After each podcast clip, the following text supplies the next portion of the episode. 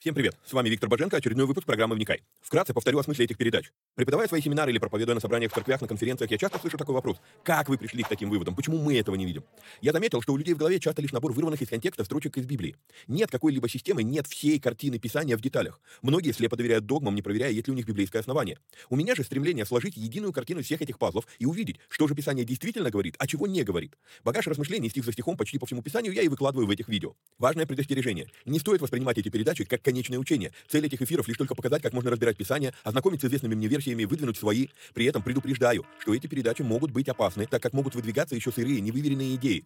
Я дерзаю их озвучивать, потому что хочу, чтобы мы все восстановили навык размышлять, а не тупо верить всему, что мы смогли нагуглить, прочитать, слепо доверять чьим-то мыслям. При этом, пожалуйста, не надо, посмотрев несколько выпусков, кидаться исправлять своих знакомых служителей. Эти передачи для более корректного личного понимания текстов Библии, а не для бунтов в собраниях. Писание действует через внутреннее преобразование, а не через громкие внешние события. В этих эфирах за беспрекословный авторитет принимаются только 66 книг канона Священного Писания. Второканон, Талмуд и прочие апокрифы мы можем рассматривать и часто рассматриваем, но для меня они лишь мнения, которые имеют право на существование, но не являются гласом с небес. И да, я отдаю себе отчет, что и сами эти передачи тоже по своей сути апокрифичны. Теперь немного технической информации. К сожалению, времена, когда можно было рассчитывать только на Facebook и YouTube, ушли в небытие. Какие-то соцсети запрещают власти, какие-то соцсети сами запрещают нас. YouTube на Западе уже приобрел репутацию видеогулага за навязывание своей повестки и подавление несогласных. И кто знает, что и кто еще надумает запретить нам или запретить нас. Видеогулаг уже дважды уничтожал наши каналы, поэтому мы ведем много разных средств коммуникации с вами. Если вдруг что случится с нашими социальными сетями, помните, что есть сайт успехвбоге.рф, где можно подписаться на рассылку и всегда быть в курсе новостей. На данный момент мы используем 4 платформы для видеоматериалов: Одиссей, Rutube, Dzen и Rumble. Ну и пока еще используем видеогулаг. Ссылки на все эти каналы стараемся добавлять под каждое видео. Кстати, может кто не знает, но на видеоплощадках можно ускорить воспроизведение. Мне кажется, что я говорю довольно медленно, поэтому в записи можно смело вставить скорость в 1,5 раза быстрее. Помогайте нам находить отрывки, достойные того, чтобы выложить их в виде сторис, рилс, шортс, клипов. Если увидели хороший лаконичный отрывок, пишите в канале на телеге. Название видео, где увидели этот сегмент и какая минута. Эти передачи можно также слушать в виде аудиоподкастов. Подписаться на подкасты можно через успехвбоге.рф /подкасты. Говорят, хорош тот учитель, после учения которого вопросов стало только больше. Вот я и стараюсь быть хорошим. Если после просмотра передач у вас возник вопрос, вы можете его задать в специальной группе на Telegram. Попасть в нее тоже можно через канал в телеге. Кстати, все новости служения помимо сайта тоже публикуются в этом канале. Есть просьба. Социальные сети считают крутыми и начинают продвигать те ролики, которые досмотрели до конца, которые лайкают, комментят и которыми делятся с друзьями. В какой-то мере можно даже сказать, что когда мы делаем эти простые действия с христианскими видеоматериалами, мы помогаем распространению Слова Божьего. Алгоритмы соцсетей начинают рекламировать эти материалы, если видят, что вокруг них много активности. Поэтому, если у вас не будет прямо сейчас. Ставьте пальцы, подписывайтесь на канал, жмите колокольчик, комментируйте, обязательно делитесь ссылкой с друзьями и все такое. Поехали!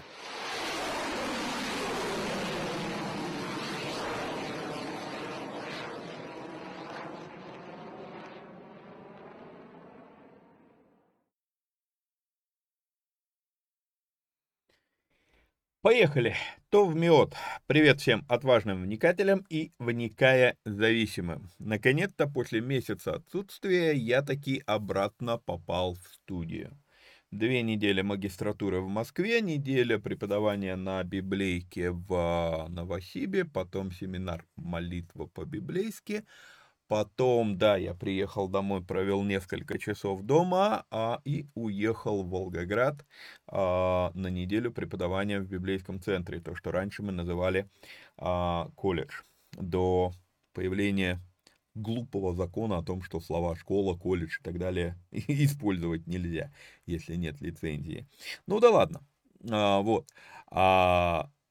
теперь я вернулся. Достаточно, честно скажу, достаточно трудно вернуться в график, потому что я дома уже там третий день, и все, я никак не возьмусь, надо было еще Ти Ди сделать, но вернуться в график, записывать передачи довольно-таки сложно и непросто. Сразу хочу сказать, все-таки я принял решение, что да, на видео ГУЛАГе мы тоже будем выкладывать то, что мы проходим 2.0, Бытие 2.0, Иов 2.0, И пока я не буду переделывать в очередной раз заставку, пусть заставка будет как есть пока что. Посмотрим, к чему дальше все придет. Но, однако, по-прежнему призываю вас подписаться на Одиссей, подписаться там на Рутубе, на Дзене, там где еще. По той причине, что, когда у меня уже 2 или 3 раза YouTube уничтожал каналы, мне, я не знаю, они могут в очередной раз удалить канал, потому что им вожжа под хвост попадет, и все. А так, по крайней мере, вот на Одиссее идет автоматическое дублирование. То есть каждое видео, которое я выкладываю на Ютубе, автоматически появляется на Одиссее. И поэтому, если вы там подписаны, то даже если я отсюда пропаду, мы просто продолжаем теперь на Одиссее, и вы как бы, для вас переход будет незаметным. Поэтому рекомендую все-таки туда перейти, подписаться. Вот. Или наш Телеграм где? Вот, Телеграм-канал вот по этому QR-коду. Хорошо, напоминаю, что если вам нравится то, что мы делаем, и у вас есть такая возможность, то нужно поддержать наши усилия по выпуску этих материалов материально. Сделать это можно переводом по телефону +7 999 832 0283. Огромное спасибо тем, кто это уже делает. Благодаря вам, собственно, эфиры продолжают выходить, продолжают существовать. Вот. Также напоминаю, что у нас работает платный канал Боженко Премиум. Платный канал Боженко Премиум. В нем мы общаемся более, скажем так, плотно. То есть, если я вижу какой-то вопрос, мне там задали, я стараюсь на этот вопрос быстро дать ответ. И ответ дать более широко, более развернуто. Сейчас, допустим, вот месяц я думаю, я дома, я никуда не езжу, поэтому я буду туда выкладывать разные ништяки, которые буду получать, там, в молитве и так далее. То есть это такое эксклюзивное будет, эксклюзивный материал. Вот. Там мы возобновили переводы проповедей нашего любимого епископа Ти Ди. Переводы выходят раз в 2 недели, полная версия проповеди, вот буквально там в субботу или в воскресенье. В воскресенье, наверное, я выложил перевод, там 1:40 практически, длиннющая проповедь, мощная проповедь о том, что служение — это не раболепие. Ти Ди берет пример, когда Иисус снял с себя одежды, припоясал себя полотенцем и омывал ноги ученикам. И интересная вещь, что служение — это все-таки удел сильных, а не участь слабых. Да? То есть таким образом служить могут только сильные люди. Интересно он это все там раскрывает, мощное послание. Вот, попасть в этот канал вы можете по ссылке, которая у вас сейчас на экране, успехвбоге.рф/премиум. Там есть 2 недели пробного участия, то есть бесплатного. Единственное, что и к тем, кто пробно заходит, и к тем, кто на платном участии, пожалуйста, прежде чем выходить, напишите мне, чтобы я дал вам инструкцию, как правильно выйти. Просто покинуть этот канал не обозначает, что бот увидит, что вы вышли, и если бот не увидит, что вы вышли, то он может списать с вас деньги все равно. Поэтому там надо сделать определенные действия, чтобы бот знал, что все, ваши данные стираются. Вот.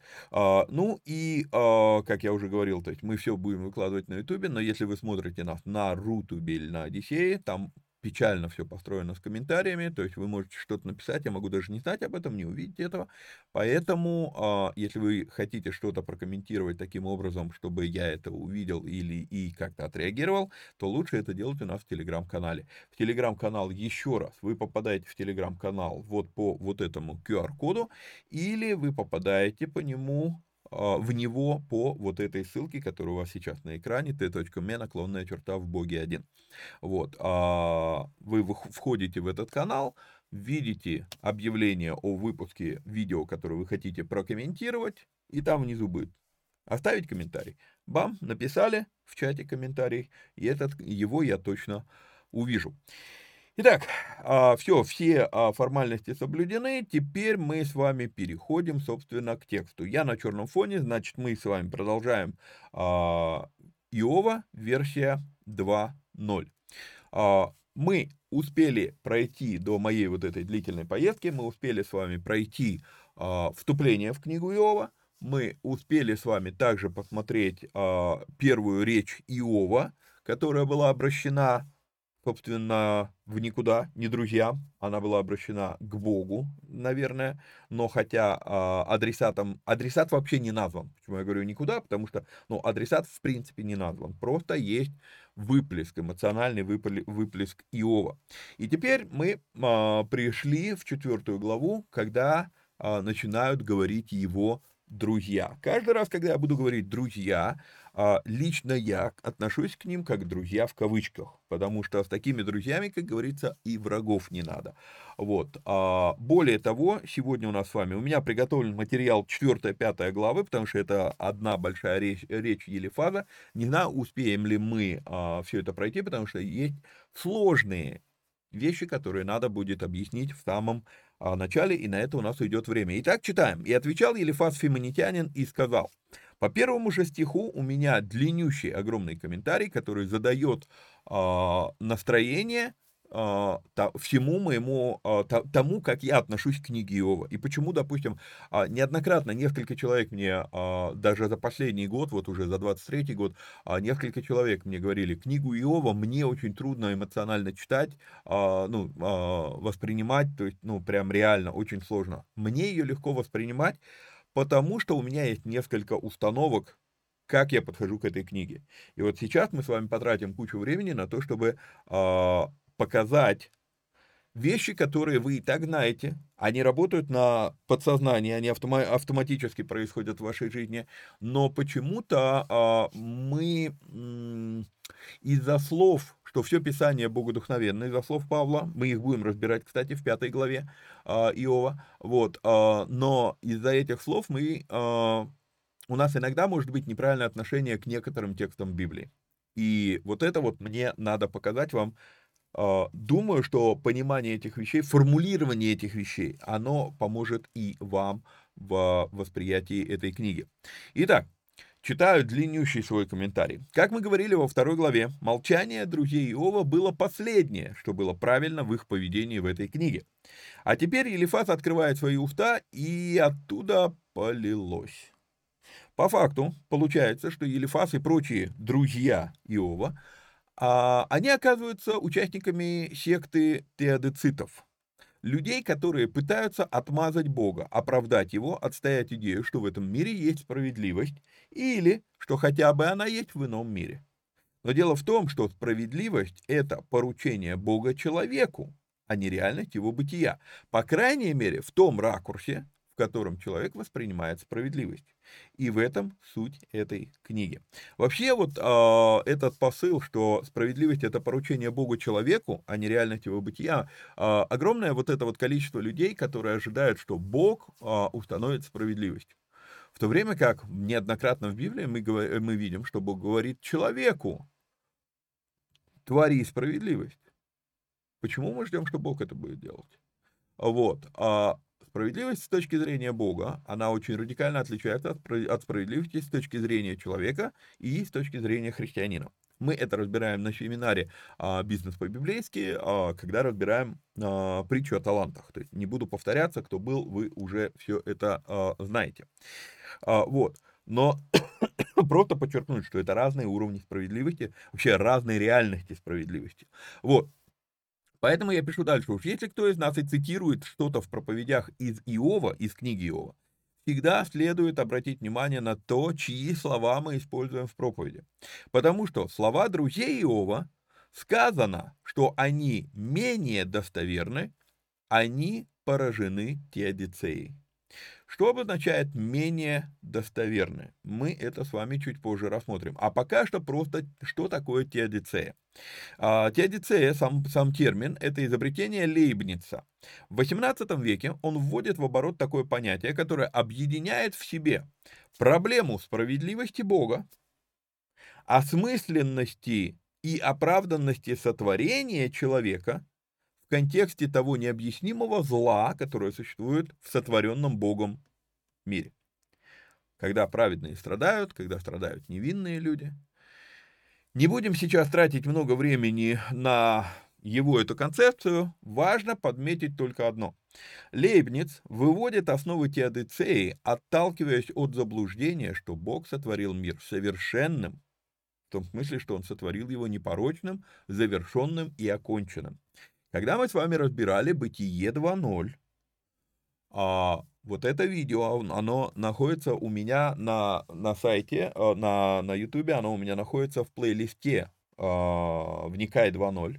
Вот. И если вы посмотрите самые первые выпуски, где я разбираю «Бытие» первые 4 главы, они уже загружены на YouTube, я сегодня их все должен включить, прежде чем выложу это видео. Вот. Первые 4 главы вы увидите, что я сторонник того, что Бог и не собирался создавать завершенный мир. А завершенный и совершенный – это родственные, однокоренные практически понятия. Вот.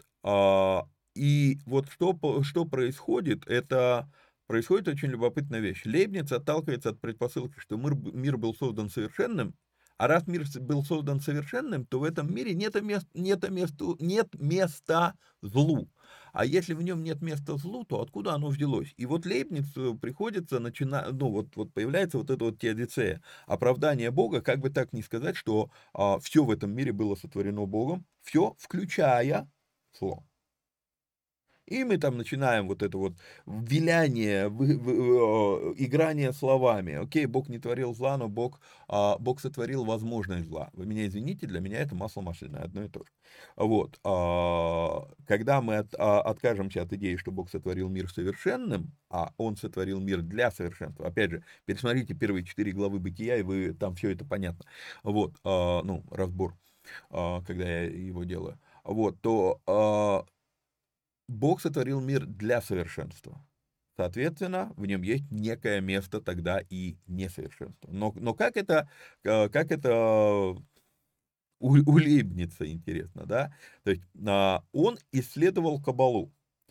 И, возможно, именно это помешало ему увидеть концепцию, увидеть идею Маймонида, Рамбама, когда он разбирает смысл слов, образ и подобие. Кстати говоря, основываясь на концепции завершенного творения, сам Лейбниц в итоге приходит к тупику, к логическому тупику и к необходимости вилять в терминах. И в итоге он порождает очень сомнительные понятия «большее совершенство» и «меньшее совершенство». Если я подхожу к слову «совершенство» с точки зрения греческой философии максимализма, то не может быть меньшего совершенства. Оно либо совершенство, либо это несовершенство. Нет, Лейбниц пытается вывернуться из того, в какой тупик он сам себя загнал. Вот. И он порождает две концепции. Концепция большего совершенства и меньшего совершенства, пытаясь объяснить, как же в совершенстве может находиться место злу, и в итоге приходит к выводу, что, слушайте внимательно, это цитата из его слов, из его трудов, зло — это меньшее совершенство, подчеркивающее превосходство большего совершенства, где зла нет. Ладно. Это надо быть философом на всю голову, чтобы так и завернуть. Короче, он так пытался оправдать Бога, что только еще больше все запутал. Я же давно для себя принял решение, что Бог не нуждается в том, чтобы мы защищали его репутацию. Если Бог прямым текстом говорит, допустим, в книге Иаиля неоднократно он говорит, что это он посылает беды на Израиля, а в книге Исаии, 45 глава, он говорит, я Бог, я творю зло и добро, и так далее, и так далее. То есть, если он русским по белому такие вещи говорит, то какой нам смысл вообще пытаться его отмазать? Это наши попытки маркетинга, потому что, получается, настоящего Бога очень трудно впихнуть неверующим людям. Пихнуть, я имею в виду, как вот, знаете, пытаются при продаже обманом как-то заставить человека купить, втюхать, да, вот. Зачем нам это? Непонятно. Вот. Итак, я для себя давным-давно уже принял решение о том, что Бог не нуждается в том, чтобы мы защищали его репутацию. И это очень жестокая вещь в глазах некоторых людей. Но факт в том, что на самом деле, кто мы такие, что мы беремся решать или давать оценки каким-либо решением Бога, когда мы говорим, что справедливо, а что нет. Другой аспект. Немного ли мы о себе возомнили, что решили, что Бог должен вписаться в наше понимание справедливости, чтобы уговорить нас идти за Ним? Мы выдумали себе концепцию справедливости. Зачастую она продиктована вообще людьми, не знающими Бога. Вот. И в итоге получается любопытнейшая вещь. Теперь нам нужно, чтобы Бог впихнулся в нашу концепцию справедливости просто для того, чтобы уговорить нас, вот за таким Богом я хочу следовать. Немного ли мы о себе возомнили? Это очень-очень такой глубокий вопрос. Окей, теперь все-таки поясню Почему я не ко всем словам в этой книге, книге Иова, да и не только в книге Иова, не ко всем словам отношусь одинаково? Я показывал вам уже этот стих, и я думаю, что к концу разбора книги Иова, Иов 42.7, вы будете знать чуть ли не наизусть, потому что это действительно ключ к тому, чтобы понимать, как относиться ко многим речениям в этой книге. «И было после того, как Господь сказал слова те Иову», в 38 главы несколько глав, там монолог Бога Иову, он не обращается вообще к Елифазу, не обращается к Вилдаду, к Сафару, к Елиую, он обращается только к Иову, Бог разговаривает только с Иовом. И вот теперь в 7 стихе он обращается к Елифазу и говорит: «Горит гнев мой на тебя и на твоих друзей за то, что... вы говорили о мне не так верно, как раб мой Иов». То есть большая часть текста этой книги менее достоверна, чем меньшая часть этой книги, книги Иова. Еще что важно нам здесь подметить в этом стихе, что этот стих не обозначает, что Иов абсолютно все верно сказал, когда он говорил. Нет, он лишь говорил точнее, чем его друзья. И это не обозначает, что все, что сказали его друзья, было неверно. Просто в их словах истинного было меньше, чем в словах Иова. А это значит, что в словах друзей Иова намешаны вместе и истины, и заблуждения. Мы несколько раз будем возвращаться к этой мысли и в 4, и в 5, и дальше главах. Другими словами, нельзя воспринимать их слова бездумно. В те дни, когда происходили эти события, если они реальные события, у них не было Библии. У нас Библия есть. И поэтому нам есть через что просеивать слова Елифаза, Вилдада и Сафара, чтобы выискать, что же в этих словах соответствует Писанию, а что нет. И здесь нужно выцеплять и противопоставлять, фильтровать и так далее, и так далее. И сейчас... скажу вещь, которую вы и так знаете, покажу вам вещь, которую вы и так знаете, но просто почему-то она где-то на подкорке есть, но ее почему-то никто не формулирует. Я еще не слышал, чтобы кто-то просто сформулировал это четким, русским, понятным языком. Даже в Библии нам нужно ранжировать ораторов. Кто именно говорит то, что говорит. Покажу это таким образом. Для себя я вывел 5 уровней восприятия текстов Библии. Есть еще 6 уровень, там, нас сейчас интересует 5. Во-первых, слова самого Бога. И я, наверное, сразу включу вот этот индикатор, да. То есть к каким словам у меня доверительное отношение. Самое доверительное отношение — 0% сомнений, включу еще вот это скепсис, да.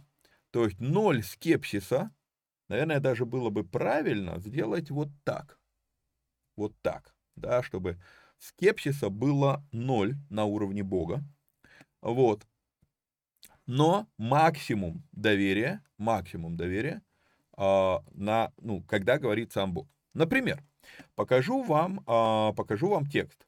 Я тут буду прыгать по программам, по экранам, поэтому не все будет быстро отображаться. Так, покажу вам такой текст. Например, берем из Нового Завета. Матфея, 3 глава, 17 стих. Мы с вами видим четко слова Бога. «Сей есть Сын мой возлюбленный, в котором мое благоволение». 100% доверия к этим словам, 0 скепсиса. Окей? То есть, потому что это слова, где говорит сам Господь Бог. Окей? Дальше. Следующий уровень доверия — это пророки Божьи, служители Божьи. Это второй уровень доверия. И вот тут уже я понимаю, что у любого человека могут примешиваться уже человеческие какие-то вещи. В качестве примера здесь приведу Павла. Апостол Павел, когда будем с вами разбирать 1 Коринфянам, в 7 главе мы с вами увидим 5 речений Павла, где он говорит, с одной стороны он говорит: так говорю не я, но Господь. С другой стороны он говорит: так говорю я, хотя иду, так говорит не Господь, но я хотя думаю, что имею Духа Божьего. А потом он скажет: так говорит не Господь, но я. И потом там еще там есть, ну, короче, 5 вариантов, где Павел, он сам говорит, вот это так Господь сказал, а вот это я вам говорю, да, вот. Или, например, да даже покажу вам этот пример, я очень часто этот пример показываю, в том числе и на семинаре «Деньги по-библейски», 1 Коринфянам, 9 глава, 14 стих. В 14 стихе мы с вами читаем, что Господь повелел проповедующим Евангелие жить от благовестия. Это слова апостола Павла. Павел признает, Господь повелел. Но в 15 стихе он говорит, но я не пользовался ничем таковым. Ради похвалы, чтобы никто не уничтожил похвалу Павла в его служении, он решил быть непослушным тому, что Господь повелел в 14 стихе. То есть, и когда люди берут тот факт, что вот, мол, Павел не брал содержание на свое служение, но, во-первых, он не брал содержание на свое служение с Коринфянской церкви, филиппийцам он четко пишет, что брал, галатам он четко пишет, что давайте на содержание, да, и так далее, и так далее. То есть нескольким другим церквям он пишет, что, ребята, это надо делать. Вот, ну, отдельно, когда мы дойдем до Коринфян, мы будем с вами его разбирать вообще не так, как, не в стиле Вникаек, вообще по-другому, и там очень много мы что узнаем и про Павла, и про его слова, и так далее, и так далее. Сейчас же пока просто вам показываю. Господь повелел, а я умнее Господа. Ну, Павел так мнит себя, да, а я не пользовался ничем таковым.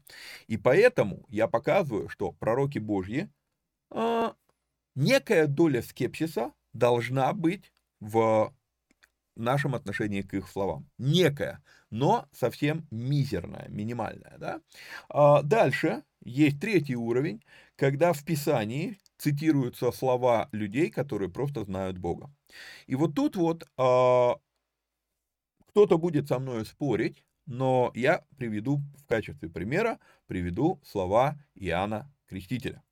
Вернее, не слова, а саму личность Иоанна Крестителя. Например, Иоанн Креститель, почему, ну, кто-то скажет, что он же пророк Божий, Иисус назвал его большим из пророков человеческих. Да, я это все знаю.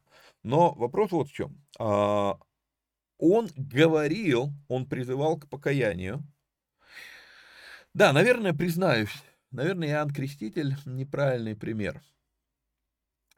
Он тоже относится к пророкам Божьим. Кто у нас просто знающие Бога люди? Мы могли бы, наверное, взять Марфу и Марию, как людей, просто знающих Бога. И поэтому, допустим, в диалоге, когда перед воскрешением Лазаря Мария говорит с Иисусом, это слова человека, который просто человек, который знает Бога, но не является пророком Божьим. И поэтому ее слова Иисус не то что поправляет, он опровергает ее слова. Она говорит, знаю, что все воскреснут в день последний. Лазарь говорит, Иисус говорит, да я есть воскрешение и жизнь, и тут же воскрешает Лазаря. То есть она что-то сказала, а Иисус говорит, не-не-не, ты не права. Да, вот, наверное, вот Мария будет более подходящим примером, вот, потому что все-таки Иоанн Креститель, да, он скорее все-таки относится к пророкам Божьим. Видите, как на ходу увидел, что неправильный пример выбрал. Вот, помимо этого, есть четвертый уровень это прочие люди. Прочие люди мы с вами можем увидеть, допустим, пример в Евангелии от Иоанна. Я старался подобрать примеры из Нового Завета. Евангелие от Иоанна, 19 глава, 10 стих. Пилат. Сказать, что он знает Бога, ну, будет трудно сказать, что он знает Бога. Пилат говорит ему, Иисусу, «Мне ли не отвечаешь, не знаешь ли, что я имею власть распять тебя, и власть имею отпустить тебя?» И вот тут вот важно понимать, что третий и четвертый уровень, слова третьего и четвертого уровня, не обозначают, что они недостоверны. Как я вам показываю вот на этой вот картинке, вот здесь вот попытаюсь сейчас стрелочкой, да, просто увеличивается ширина скепсиса и уменьшается ширина доверия словам прочих людей. Но это не обозначает, что все, что они говорят, это неверно. как и прочие знающие люди, да, то есть не обозначает, что все, что они говорят, неверно. Но здесь как бы больше доверия, чем скепсиса. Вот.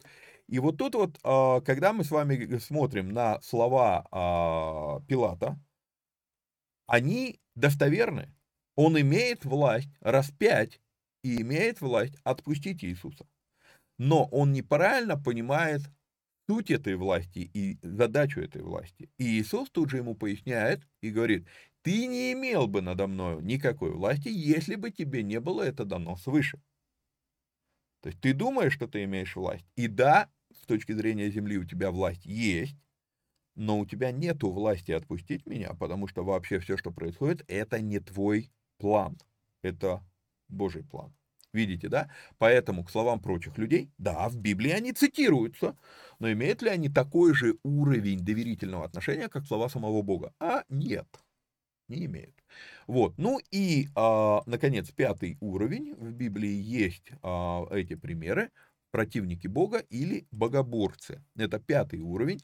К ним наименее доверительное отношение, к ним больше всего скепсиса к их словам. В качестве примера Деяния, 19 глава, с 25 стиха, это речь, помните, серебряника Димитрия. Покажу вам текст. Вот, когда он говорит: друзья, вы знаете, что от этого ремесла зависит благосостояние наше. Между тем вы видите и слышите, что не только в Ефесе, но и почти во всей Асии этот Павел своими убеждениями и так далее, и так далее. То есть его речь. Библия цитирует нам слова человека, который ради корысти, ради своего дохода решил двинуться против того, что делает Бог в Асии. Понимаете? Именно поэтому я отношу эти слова в 5 категорию противники Бога или богоборцы. И, как я вам показываю это вот этими 2 стрелочками, доверие минимум, скепсиса максимум к тому, что они говорят. Еще раз, это не обозначает, что они говорят неправду. То есть с точки зрения, допустим, реальности, действительно, когда он говорит эти слова, что нам это угрожает, мы можем оказаться безработными, мы можем оказаться в бедности из-за того, что делает Павел, он говорит правду. Понимаете? Но является ли это основанием для какого-либо теологического учения? Естественно, нет. И мы это с вами понимаем. Я вам сейчас не показал этой схемой, я вам не показал сейчас ничего нового вообще. Я просто, это то, что подсознательно мы, когда мы читаем, мы все равно ранжируем эти слова. Просто почему-то никто не осмеливается озвучить это, что мы это делаем. А я все-таки хочу, чтобы мы это озвучили и четко говорили об этих вещах. Окей, возвращаемся с вами в книгу Иова. Вот, Иов. Опять же, на основании вот этого 7 стиха 42 главы. Иов, он вот по этой классификации, он попадает у нас в пророки Божьи. Скорее всего. Вот. Тогда его друзья попадают в категорию знающие Бога. С другой стороны, нигде не сказано, что Иов был священником или признанным пророком. Казалось бы, было бы логичнее поставить его в 3 категорию просто знающие Бога люди. Но тогда, получается, его друзья попадают в категорию 4, прочие люди. А Бог с ним здесь, вот с Елифазом, разговаривает в этом 7 стихе. И я вижу не просто, что он с ним разговаривает, а у Бога к Елифазу были ожидания, были какие-то требования. Поэтому получается, что, скорее все-таки, Иов на 2 будет уровне, пророки Божьи, а Елифаз и его друзья – это просто знающие Бога люди, 3 уровень. Все это я лишь показываю для того, чтобы объяснить вам, почему для меня слова его друзей, хотя они есть в Библии, но слова его друзей для меня менее авторитетны, чем слова Иова. И слова Иова для меня менее авторитетны, чем слова самого Бога, когда Бог будет говорить с 38 главы. Окей? То есть, и кто-то скажет, ну как же так, это же все богодухновенное писание. Дождитесь 5 главы, мы с вами придем, я в 5 главе буду прям разбирать с вами, 2 Тимофею 3.16. Есть пара неправильных мыслей, которые навевает нам фраза «все писание богодухновенно». Я сторонник богодухновенности писания, однако что это обозначает для нас с вами, мы делаем иногда неправильный вывод. Дождитесь 5 главы, в 5 главе мы поговорим об этом. Окей, возвращаемся в 4 главу. «И отвечал Елифаз фиминитянин и сказал, если попытаемся мы сказать к тебе слово, не тяжело ли будет тебе? Впрочем, кто может возбранить слово?» И вот тут начинается катастрофа всей этой книги. Я вижу 2 аспекта этой катастрофы. Первый аспект. Говорит тот, кого вообще не звали. Елифаз и друзья, они пришли к Иову, Иов их не звал. И второе. Второй аспект этой катастрофы говорит тот, кого еще и не спрашивали. Я не видел, чтобы Иов обратился к Елифазу, к Сафару, к Вилдаду и сказал, объясните мне, что со мной происходит. Да, он задается вопросом, что со мной происходит, но я не вижу, чтобы он задавал этот вопрос им. И вот тут вот есть один нюанс, который стоит пояснить по поводу моего поведения в социальных сетях. Понимая вот эту вот вещь и не желая оказаться Елифазом, я взял себе за правило практически никогда не проситься к кому-то в друзья. В социалках, там, на Фейсбуке, где там, ВК и так далее, там, в Инсте. В Инсте я подписываюсь на людей, подписывался, пока она была жива. Вот. Пока это была социалка, а не помойка. Вот. Но и сейчас, допустим, там, пробую разные новые соцсети. Если там есть возможность просто подписаться, то я подписываюсь. Если же добавиться в друзья, попроситься в друзья, я этого не делаю. Почему?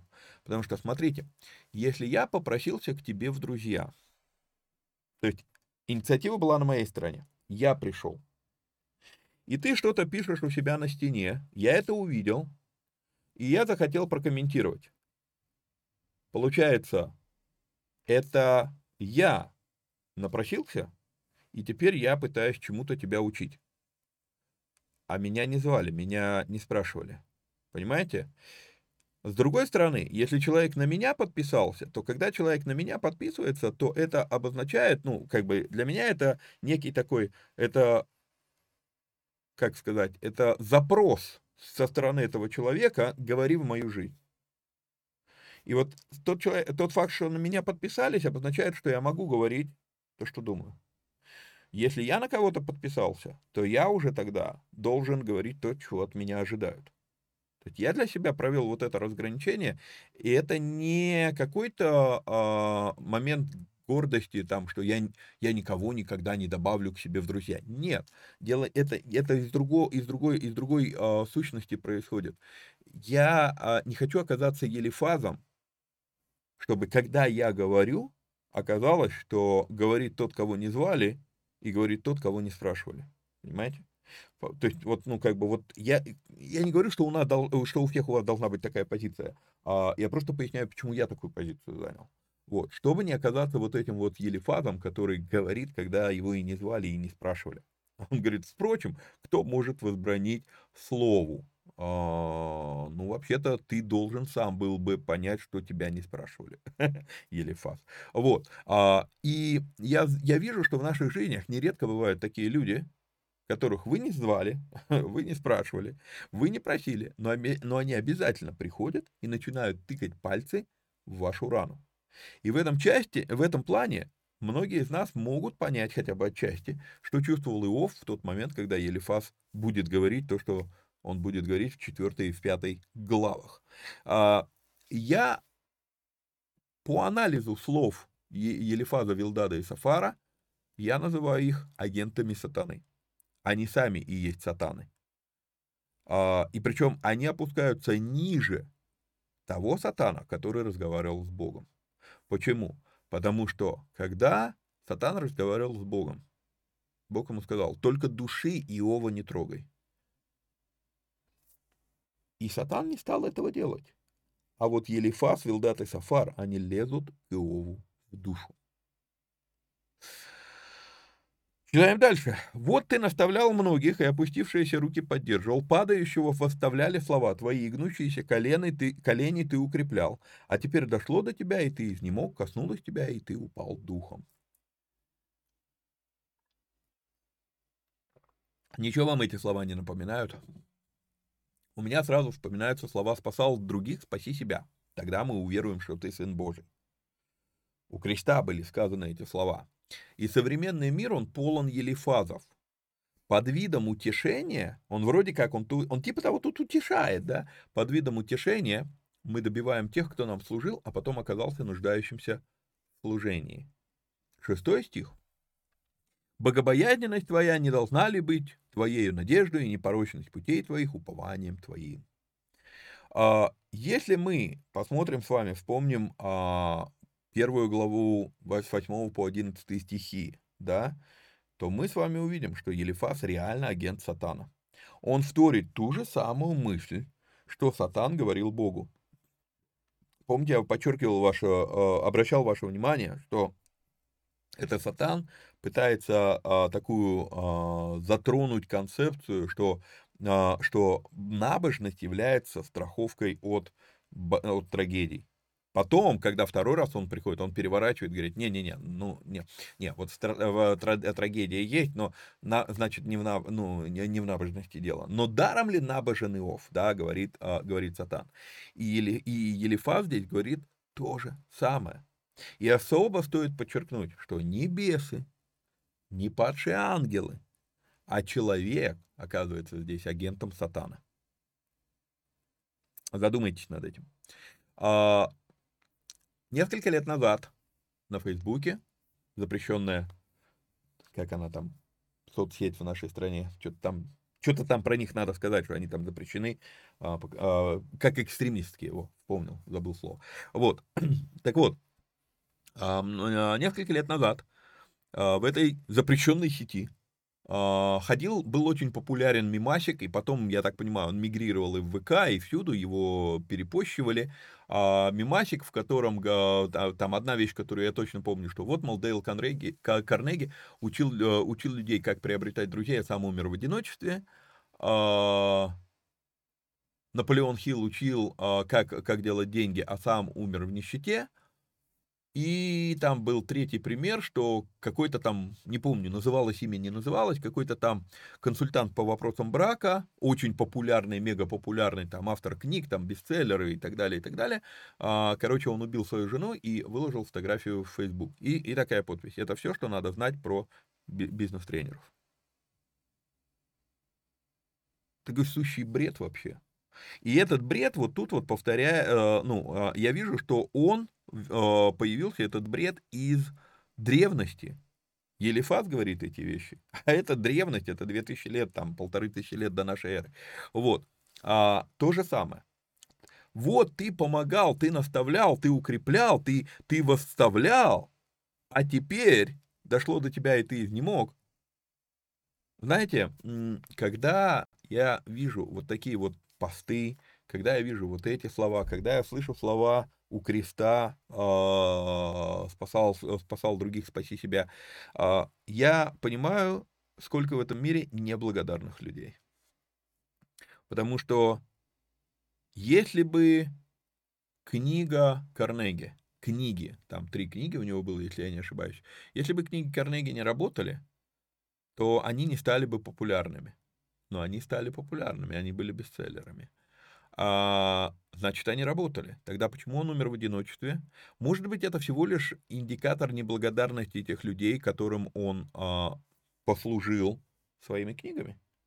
Или Наполеон Хилл, там говорят, что вот, мол, там писал книги о том, как разбогатеть и умер бедным, Может быть, это неблагодарность тех людей, которым он помог.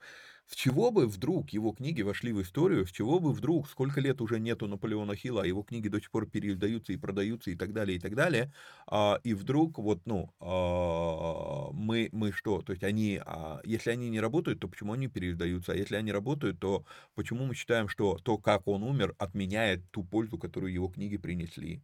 Человек, который помогал вот в вопросах семьи и брака, восстанавливал семьи и так далее, потом в его семье что-то произошло, и он с этим не справился, и все от него отвернулись. Это просто тупо неблагодарность, причем сволочная неблагодарность, понимаете, и нам нужно задуматься над этими вещами, прежде чем мы эти, репостим такие глупые вещи. Поехали дальше, не буду на этом останавливаться. По 6 стиху дочитаю комментарий. То, что у Иова сейчас проблема, как-то умолило то, что он помогал другим людям выбираться? Нет. А если нет, то разве это умаляет его веру и богобоязненность? Опять же, мы возвращаемся к тому, что даже Сатан не нашел к чему придраться в Иове, а Елифаз запросто. 7 стих. «Вспомни же, погибал ли кто невинный, и где праведные были искореняемы?» А если вспомнить про Авеля? Если ты, Елифаз, относишься к категории людей, знающих Бога, то хотя бы историю Авеля ты явно знаешь. Тем более, если ты берешься учить о Боге. Вот он будет тут несколько глав говорить о Боге, он будет учить Иова, как верить. Но тогда ты должен знать историю про Авеля. С чего вдруг вот эта фраза «погибал ли кто невинный»? И дальше и просто читаю, комментариев будет мало. «Как я видал, то оравшие нечестие, вспахивающие». Старорусский термин «орать» — это «пахать». Вот, потому что плуг раньше назывался «ор», и «орали» — пахали землю. «Как я видал, то оравшие нечестие и сеявшие зло пожинают его». От дуновения Божия погибают, и от духа гнева его исчезают.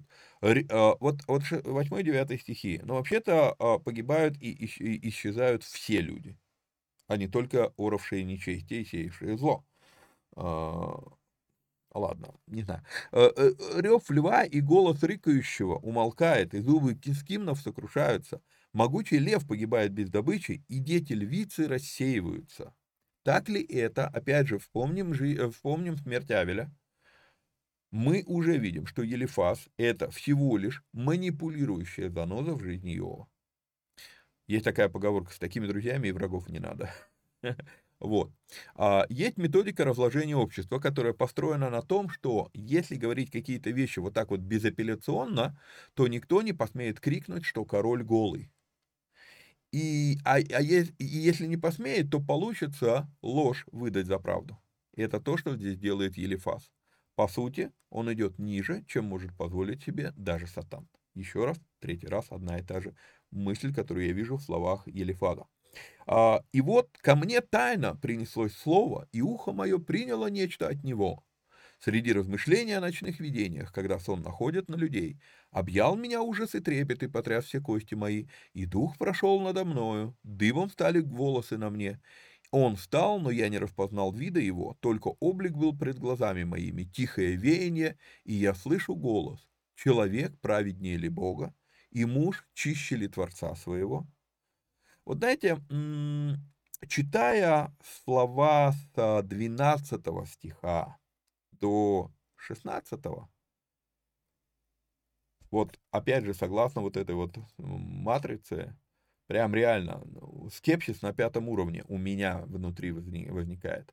Потому что даже 17 стих, правильный вопрос, человек праведнее ли Бога, и муж чище ли Творца своего, даже вот этот правильный вопрос не делает того духа, который пришел к Елифазу, духом Божьим. Знаете почему? Потому что, когда дьявол искушал Иисуса в пустыне, он искушал его цитатами из Библии. То есть они тоже могут говорить правильные вещи в неправильном контексте. Правда ли сказал Бог, что от всякого дерева в саду вам нельзя есть? Да? Нельзя есть, но не от всякого. да, то есть вот слегка исказить намерение того, что было сказано Богом. И здесь вот, то есть, ну, вот это вот описание вроде как трепет, вроде как, ну, похоже на Бога, но не только Бог может прийти с такими впечатлениями, переживаниями, ощущениями, вот в чем дело. И да, в 17 стихе вопрос звучит адекватный, вопрос звучит правильный, но нам с вами нужно понимать вот еще какую вещь. Выживание лжи всегда строится на том, что ложь содержит в себе вкрапление истины, иначе она самоуничтожится. Я говорил уже об этом много раз, это не мой постулат, это постулат, который я взял у раввинов, но действительно это так. Ложь не может существовать без вкрапления истины, она самоуничтожится. Вот. Но если сделать такие вкрапления, да, правда ли сказал Бог, то уже не хватит смелости возразить. Ведь правда-то прозвучала, да? Вот. И, если, и это то, что мы будем с вами видеть дальше в словах Елифаза и остальных горе-утешителей Иова. Смесь сущего бреда с крупицами истины, и из-за этих крупиц многие не осмеливаются оспаривать их слова. Но Иов их слова оспаривал. И нам на это надо обратить внимание. Как бы духовно, как бы набожно не звучали чьи-то слова, не забывайте, что Иов оспаривал эти слова, набожно звучащие. Потому что, еще раз, это либо просто прочие люди, либо это просто знающие Бога люди. Но у них достоверности в их словах меньше. И Бог нам подтвердил это в Иова 42.7. Вот он и слугам своим не доверяет, и в ангелах своих усматривает недостатки, тем более в обитающих в храминах избрения, которых основание прах, которые истребляются скорее моли.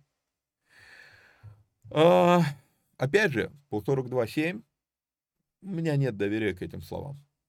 19 стих вообще пытается опровергнуть основную мысль всей этой книги. Смотрите. Бог якобы не доверяет обитающим в храминах избрения. Но именно доверие Бога Иову и привело ко всей этой ситуации. Бог был настолько уверен в Иове, что он мог позволить ему пройти через это. То есть Елифаз на 180 градусов разворачивает саму суть книги Иова. Вспоминайте матрешку контекстов. В матрешке контекстов я говорил, ни одна фраза в Библии не должна восприниматься в отрыве от того, в какой книге Библии она находится. И в данном случае вот эта фраза, если я ее выдерну саму, то да, Бог никому не доверяет, находит во всех недостатки. Однако, если я верну этот же стих, собственно, в контекст книги Иова, то вся ситуация началась с того, что Бог настолько доверял Иову, что мог позволить этой ситуации произойти и был уверен, что Иов не сдастся. Вот, то есть Иов, я пишу в комментарии, да, что Елифаз пытается опровергнуть основную мысль этой книги. Как раз именно Иову Бог доверил величайшее испытание. А Елифаз хочет донести мысль, что тем более людям Бог не доверяет. И ладно, Елифаз, у него не было Библии, чтобы прочитать опять же 42.7. Но у нас-то Библия есть. Почему мы берем и цитируем эти слова? Я нередко слышу, вот, мол, 18 и 19 стихи преподносятся как абсолютная истина. А она очень сомнительная, очень скептически надо к ней относиться, к этой истине. И дальше он говорит, между утром и вечером они распадаются, не увидишь, как они вовсе исчезнут. Не погибают ли с ними и достоинства их? Они умирают, не достигнув мудрости. Не знаю, они умирают, не достигнув мудрости, тогда зачем книга притч призывает нас искать мудрости? Странно опять в словах Елифаза. Окей, у нас с вами 53 минуты, я хотел еще сделать 5 главу, но, наверное, в 5 главе тоже много комментариев, наверное, 5 главу буду делать тогда отдельной передачей, поэтому получается, что на сегодня тогда мы с вами заканчиваем. Напоминаю, что надо подписаться, лайкнуть, прокомментировать, поделиться ссылкой и, если есть такая возможность, поддержать эти эфиры материально. Сделать это можно переводом по номеру телефона +7 999 832 0283. Ну, а до следующей встречи. Вникайте самостоятельно. Всех вам благ и благословений. Пока-пока.